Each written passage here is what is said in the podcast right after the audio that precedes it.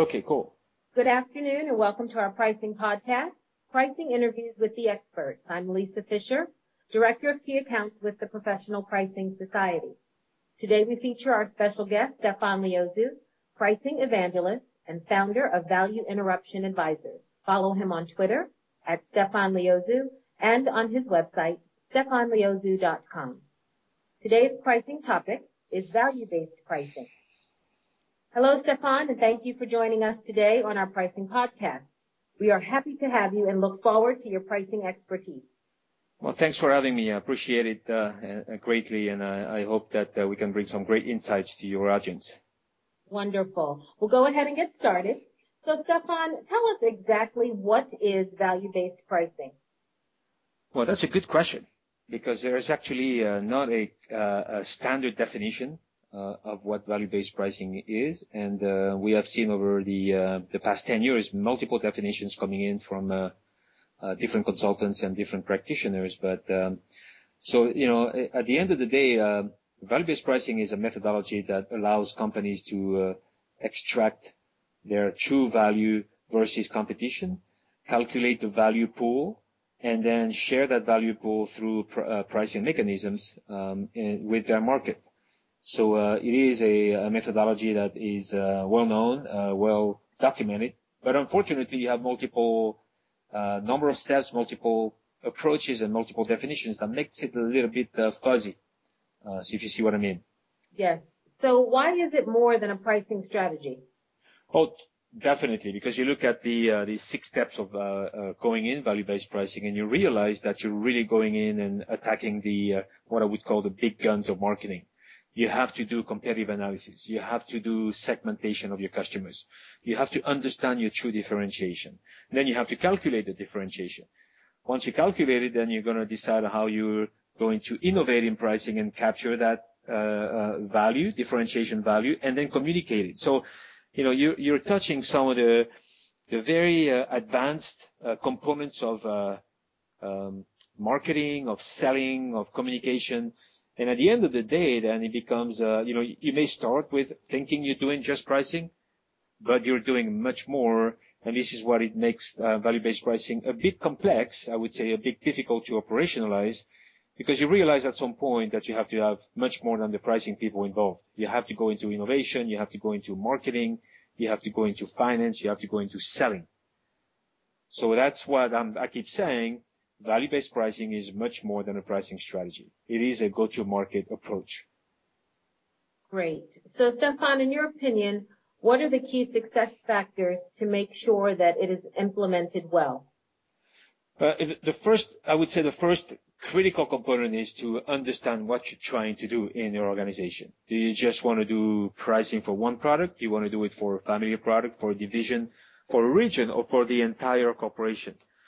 So uh, uh, initially in the design of your value-based pricing project, you have to really understand what you're trying to do and how you're gonna do it.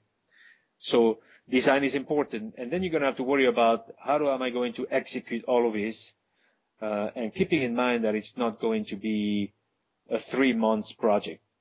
As I mentioned before, you know, if you if you haven't started doing some of these critical components of marketing, then you have to do some of the foundation before you get into value-based pricing. So, you know, for example, if you don't do very detailed competitive analysis, it's going to be difficult to do value-based pricing. So there, you know, some of the success factors will be to have a foundation of uh, marketing activities, segmentation, uh, positioning analysis, competitive analysis, so that you can be successful at doing value-based pricing. Another very critical success factor is to have a kind of a support from the top and a mandate from top management telling you, "Well, yeah, it is time that we pay attention uh, to value and pricing, and it is time that we start doing that transformation." Because at the end, it is going to be a bit of a transformation of how you do the work, how you know, interact with your markets, how you address value to your customers. So you may find some difficult spots of transformation, and you need management support.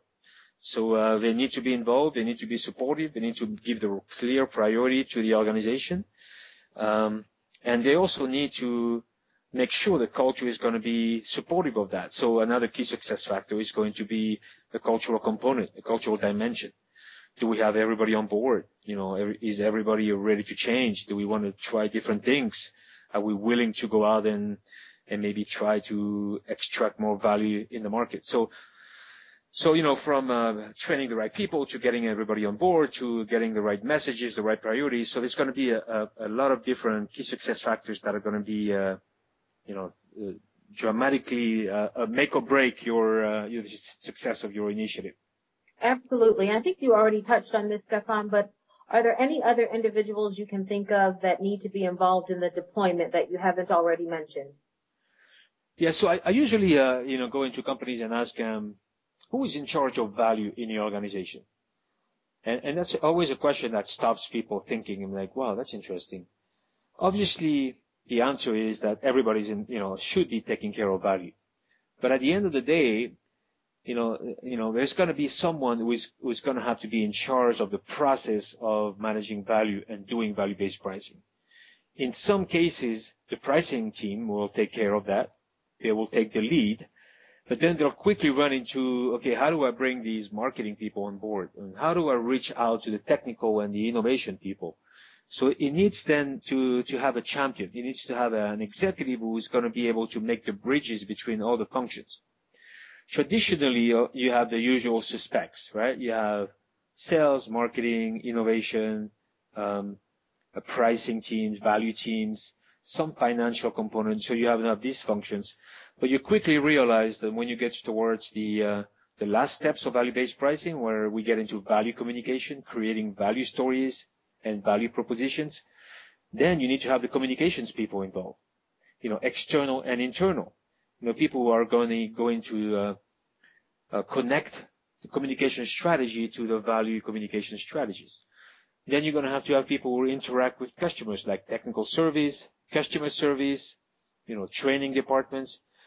So uh, as as you do uh, uh, the more complicated projects that you start doing, if it's, for example, for a whole region or for a whole division, if you try to put value-based pricing, you're gonna have to look at internally who are the stakeholders, who is going to be important in the success of that transformation, who's got touch points with the customers.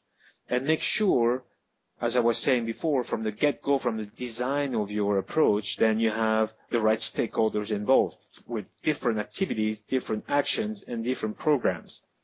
So you can see it's gonna be different for every projects that you have. If you do, for example, two pilot projects in a large corporation, you may have two different nature of teams involved because value-based pricing is really going to be tailored to the nature and the dynamics of your divisions.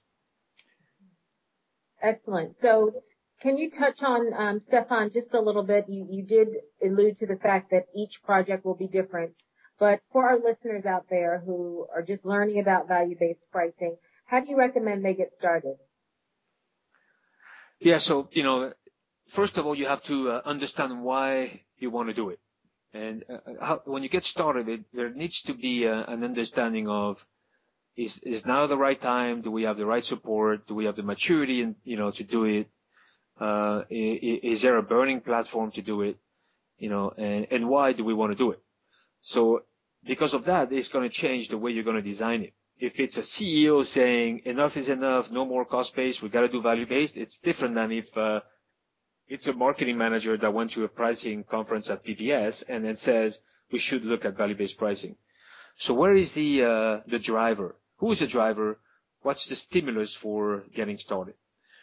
Then the next thing is going to be, okay, what is the scope? You know, define what do we wanna do exactly, and do we wanna do, uh, maybe start with our innovation process? What's in the innovation pipeline? Or do we wanna do it with our most differentiated products? So establish a scope and then go. You know, I always recommend to go small. Start with a small project, train as much as possible, and do the project in a cross-functional, multifunctional setting. So not just pricing people doing it, not just marketing people, but invite a variety of people uh in the in the approach so that you can have a pilot project that multifunctional. And then the key really is to start with something and then show that it can be done. So don't pick the uh the product line or the business unit that is the most complicated, the most in trouble, you know, you have to uh, establish a, success right off the bat to make sure that you create positive buzz and positive emotions to, uh, towards value-based pricing so that people want to do another project. So if you start with a very difficult project, then the chances of failure, quote unquote, will be higher. Uh, so, you know, as you can see, uh, it, it, you really have to design everything very strategically to make sure that uh, it creates at the right time uh, with the right scope in, in the right maturity, it, it creates a very successful initiative right off the bat. Excellent. Well, thank you, Stephan. We certainly appreciate that you joined us. If our listeners out there need more detailed information on this topic and others, you may reach Stephan at sliozu at gmail.com.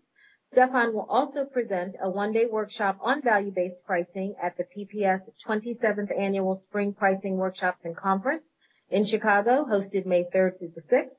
And for more information on the full program and Stephan's workshop, visit us at www.pricingsociety.com.